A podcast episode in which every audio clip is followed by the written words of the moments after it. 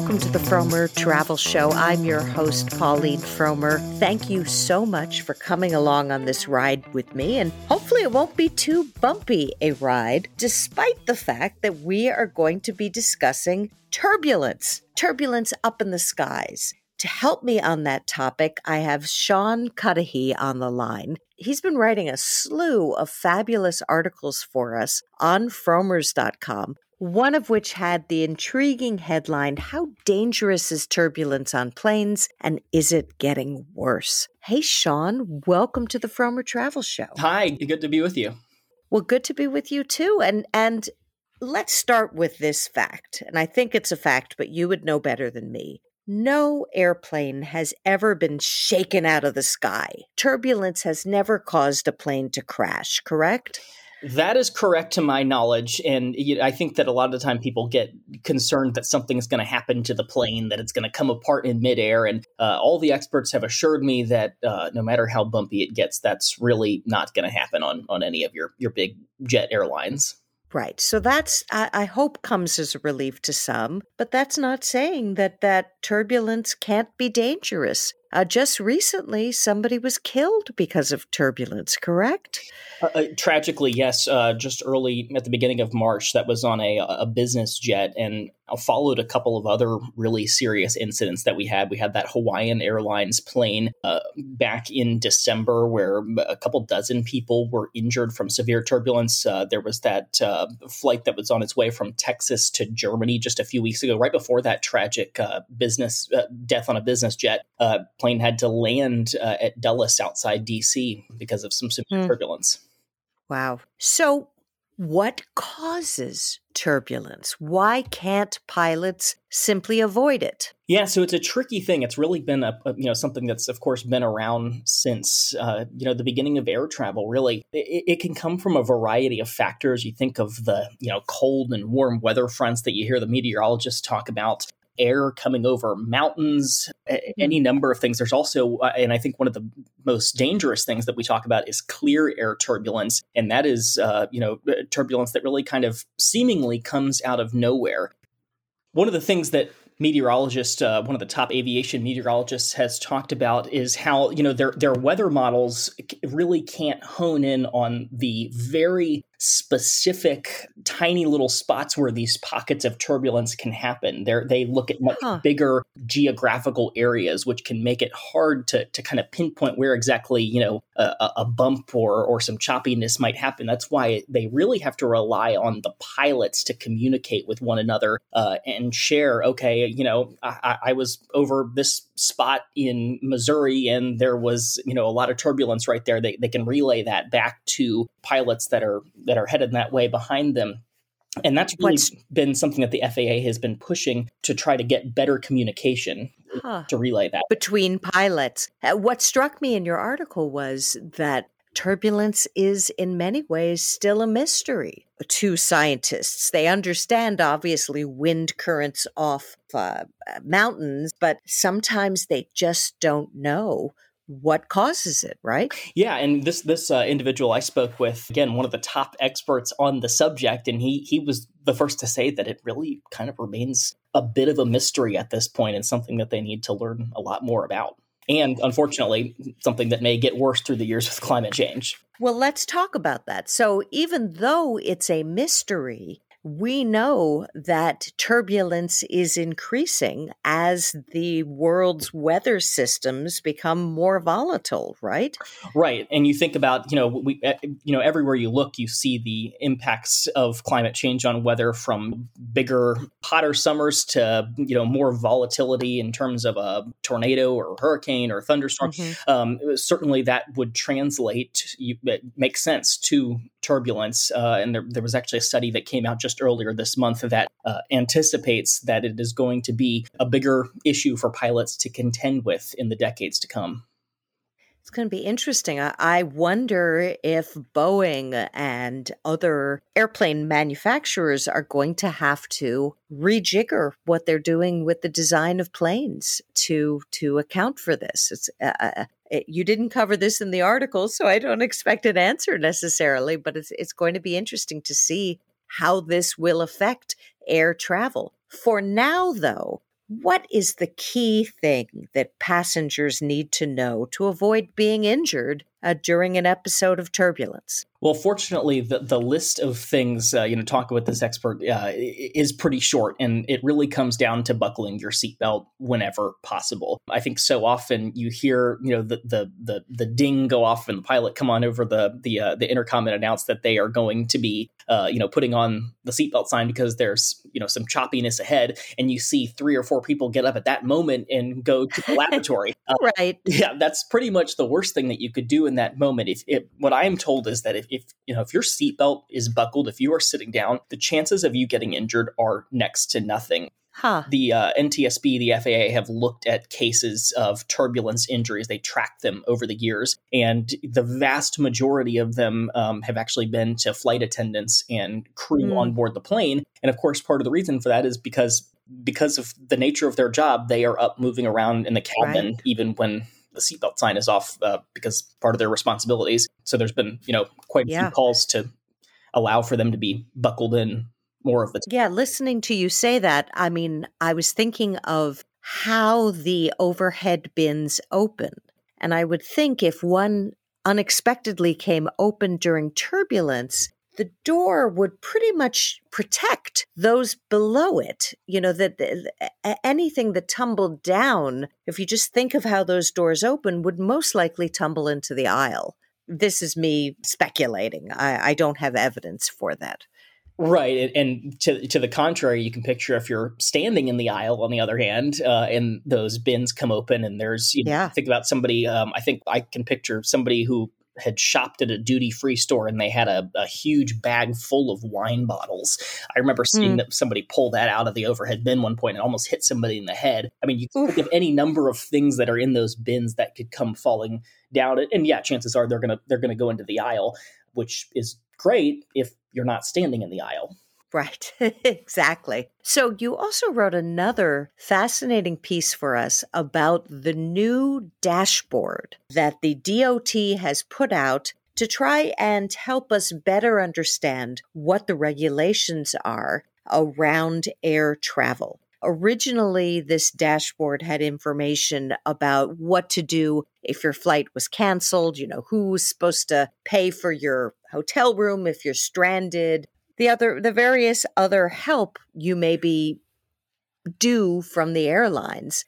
But the this dashboard was just updated to better help families traveling with children who want to sit together. But you found sean that the, the help is is is not that good right yeah, well, it, it, so this is part of the larger push by the Biden administration. They've really, you know, been putting the pressure on airlines coming out of last summer's kind of mass disruptions. And it, as to your point, it started with laying out what the airlines do and don't guarantee in the event of um, you know cancellations, uh, significant delays that are within the airline's control, which is to say, not weather events. Uh, and then they added this family seating dashboard earlier this month, and basically what they are evaluating, uh, I think, ten different U.S. airlines on is whether they do or do not guarantee the right of families to sit together without an added fee. Now, certainly at face value, that is a, a, a, critical question for families looking to travel together. But what I found looking at it is that it's a pretty narrow question. You know, for instance, Southwest Airlines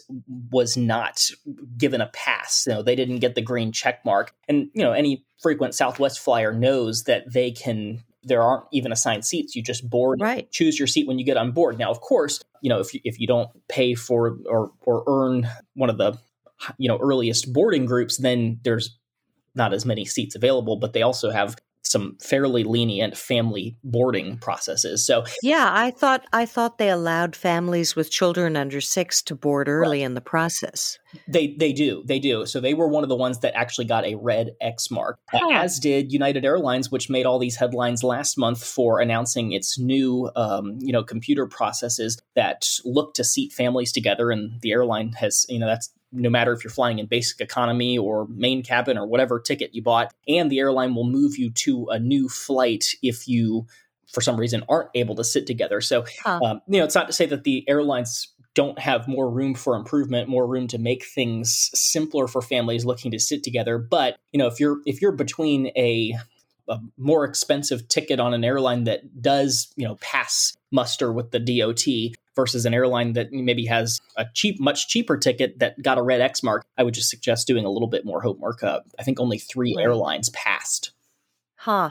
Interesting. Yeah. So you feel like this new dashboard is somewhat misleading for some of the airlines. I think it's a it's a start to be sure. But I think that you know, if, if as you, like with anything, I think the best thing that consumers booking a trip can always do is to to do more homework and look beyond and figure out exactly what's best for them. I think that the best bet would be to you know, if you see a cheap ticket on one of the many airlines that got a red X mark on this dashboard, I would go look at the airline's policies a little bit more closely to see if it might just work for you still. For instance, Delta Airlines, which you know got a red X mark, uh, has told us that they will always work with consumers on a case by case basis. Just give reservations a call and see if they can rejigger things for you. Um, I think there's mm. there's always options. It seems. Right, right. Well, excellent advice. And we're so thrilled that you're writing for us at frommers.com. Thank you so much, Sean, for appearing on the Frommer Travel Show. Thank you.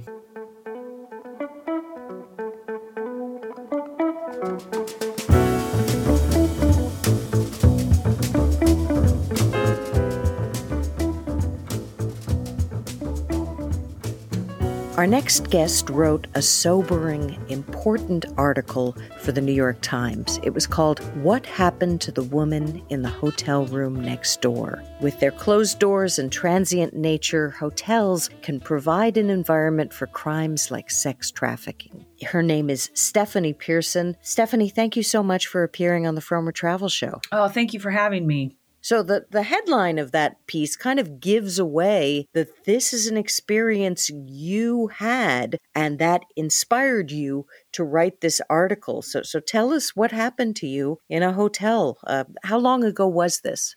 Oh, it started uh, about a year ago. I was traveling across country with my mom. She's 80 years old and loves to spend time in Arizona, so I drive her down there every year. And we generally go pretty fast because she likes to get there. So we were on the interstate driving north to south and checked into a hotel.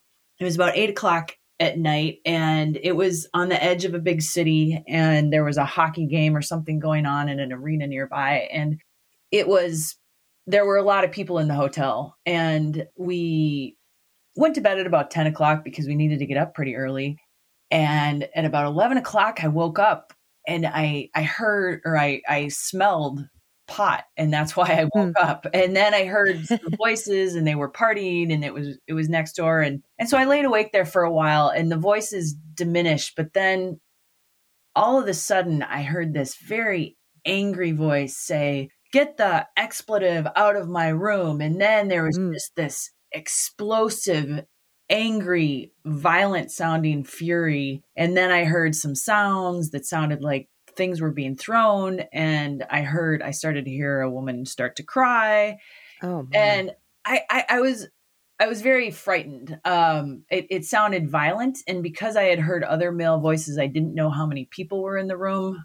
And I was fr- afraid for my mom. I was afraid for the woman. Mm. I was afraid for myself. And I was, I was frozen. And, um, and and I I didn't know what to do. And and so I sat there trying to run through the options in my mind.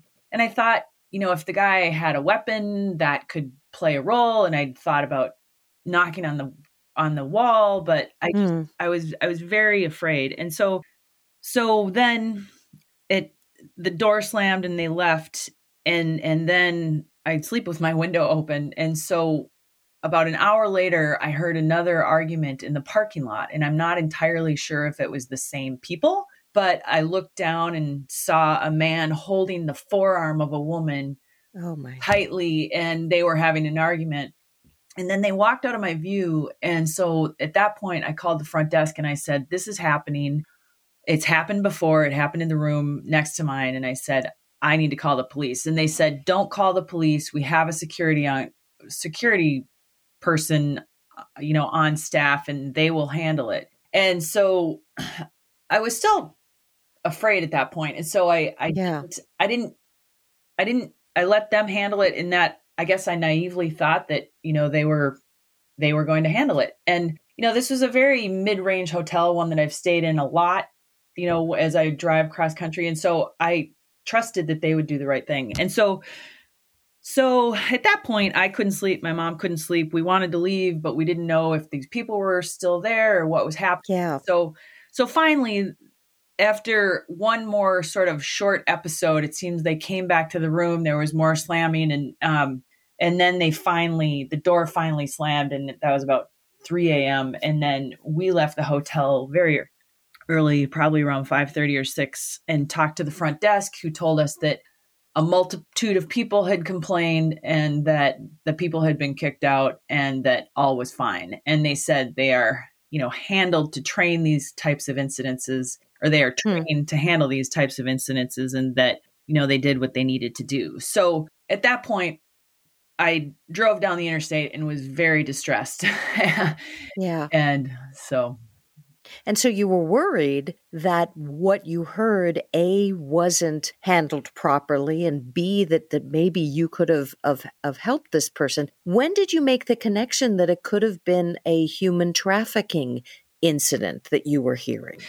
Well, in my mind, I didn't know what happened. I didn't know if right. it was a domestic domestic abuse. It could have been a number of things and it could have been human trafficking. And so I started doing some research into it. And there wasn't ever a point where I thought to myself, this is definitively human trafficking. But there are certain things that you can look for in terms of it potentially being human trafficking and and to this day i don't i don't know what happened to, to the woman right. and it distresses me greatly but I there there are some some sure signs and and one one thing that you know this was a major interstate and oftentimes trafficking happens on north north south interstates off the freeway because it's very anonymous and, oh and, interesting yeah and and that that was a study that was specific to the east coast actually um huh. in the research that i in, that i found well, before we go further, how common is it for human traffickers to use hotels and what are the numbers like? Well, that's one of the things that I found in my reporting. Um, it's a very underground crime. I, I did some interviews with the Bureau of Justice and I did some interviews with Homeland Security and and they all say the same thing, which is the the numbers are very, very gray. And Hmm. That just that goes back to sexual assault and domestic violence. I mean, roughly 50% of those crimes are reported and so then to parse them out into hotels is even more difficult. Um sure. But in terms of the human trafficking hotline in 2021 for example, there were 10,571 unique sex trafficking victims who they vetted as trafficking victims after they called the hotline. So, but that they say in that report, even, and that's from Polaris, which um, handles the national national human trafficking hotline. But they that's very under, very grossly under low because there's just no like the situation that happened to me. People may hear it, they may not want to be involved. They may, you know, they they may not know what's happening, and so right. so.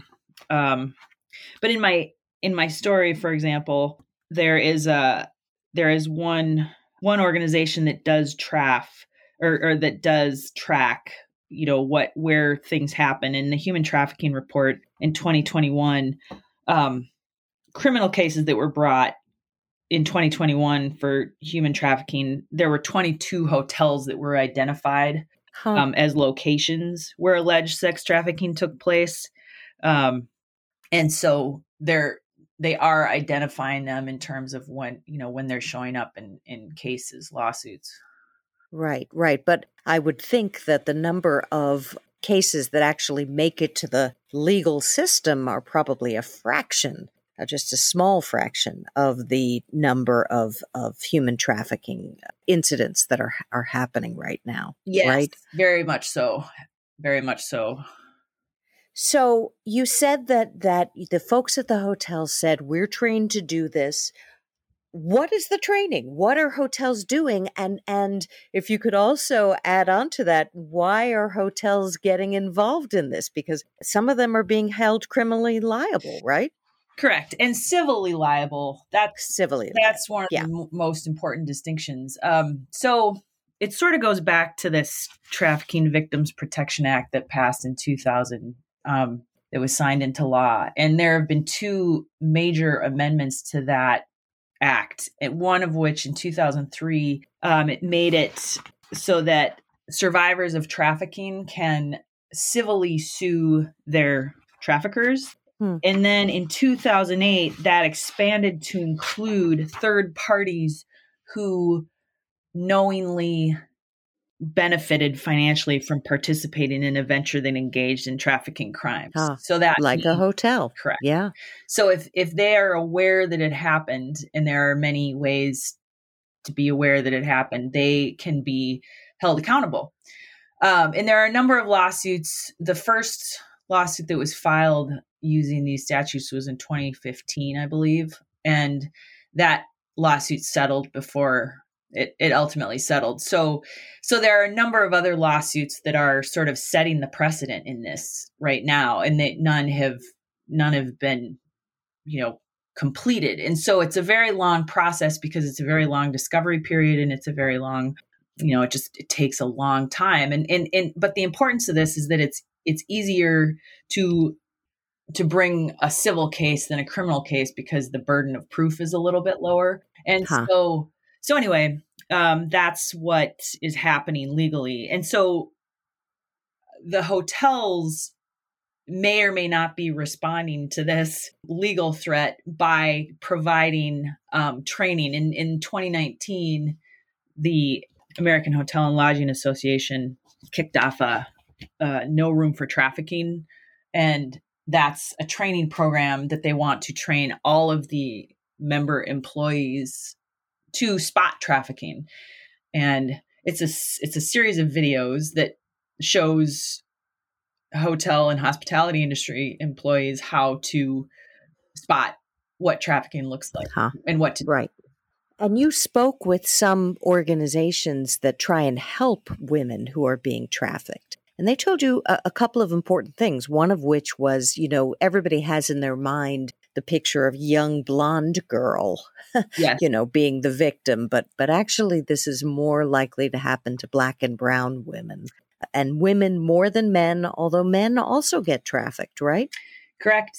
Yes. Um the the women it, it's a, a higher percentage of women but yes men and boys and transgender people and it's it's very much across the board. It's and, and that's why they train you in these trainings not to look for physical characteristics. They they train you to look for behaviors. So sort of disregard skin color and gender and and try to look um, for behaviors like not being able to make eye contact or um, somebody who seems extremely agitated or or someone who can't who seems to be sort of in the shadow of somebody who is a little too close to them um you know who's not mm. letting them out of their sight and not letting them speak for themselves. And you know and this is a really hard thing to discern in a hotel lobby or where you may see somebody because you know there there are relationships that are very legitimate. And so that's the other thing uh, you know you don't want to get involved in other people's business which was well I, I, guess that and that that's that's a key thing to take away from this article that that you as somebody who was not official to the hotel should not have knocked on the wall. That could have that could have endangered you. But when you talk to folks who deal with human trafficking what did they say you did wrong? Well one woman who had been trafficked extensively throughout her i i think 10 to 15 or more years she said specifically that oftentimes she would be trafficked in hotels and the hotel would be knowingly involved and that huh. that a lot of times people look the other way um and mm. and in in my case she told me that I should have definitely called the police and that was my mistake and I will do that definitely yeah. um but the the other thing that she told me and in other and other experts told me that I think is very important to remember is that you may not oftentimes calling the police can do further harm if you know in in the trafficking in the AHLA videos they they say that oftentimes traffickers will explicitly say if you call the police or if you tell someone I will hurt you or I will kill you. And so so oftentimes that's you know if the police go away that could cause a world of hurt. But what other what experts did tell me is that if if you don't feel like you can call the police or you know if there's not violence taking place and if you don't if you just suspect something you should just try to reach out to the survivor if you suspect that that's happening and just say there are numbers you can call. You can call the police. You know i i am worried about your well-being. Are you okay? Right. i mean just And you have to do this when the person who's abusing them is not watching, obviously. correct. And you know that just sort of humanizes that person and helps them to realize that someone is actually seeing what might be happening Yeah. Well, it's a it's a distressing uh, topic, obviously, uh, but it's one that a lot of people probably have encountered, not not really understanding it when they were in hotels because they are uh, loci, unfortunately, uh, for this uh, illegal activity. Is there anything I haven't asked you that you feel uh, pe- members of the general public or travelers should know about this issue? Well, I think like any travel, um, and and I, I have to add too that I've traveled extensively, both domestically and internationally, throughout my life, and this is by far the worst thing that's happened to me in terms of experiencing violence. And so Uh, I think it's the exception rather than rather than the rule. It's- absolutely, it's, more common. yes. But I I think just general awareness. I mean, I think it's the number one rule of travel. Just have have some sense of awareness of of your surroundings. Um, and and and and what is happening around you. absolutely, absolutely. Well, thank you so much, Stephanie, for appearing on the Frommer Travel Show. Really appreciate it. Thank you for having me. And that's it for this week's show. I thank everyone for listening. And to those who are traveling, may I wish you a hearty bon voyage. I'll see you next week.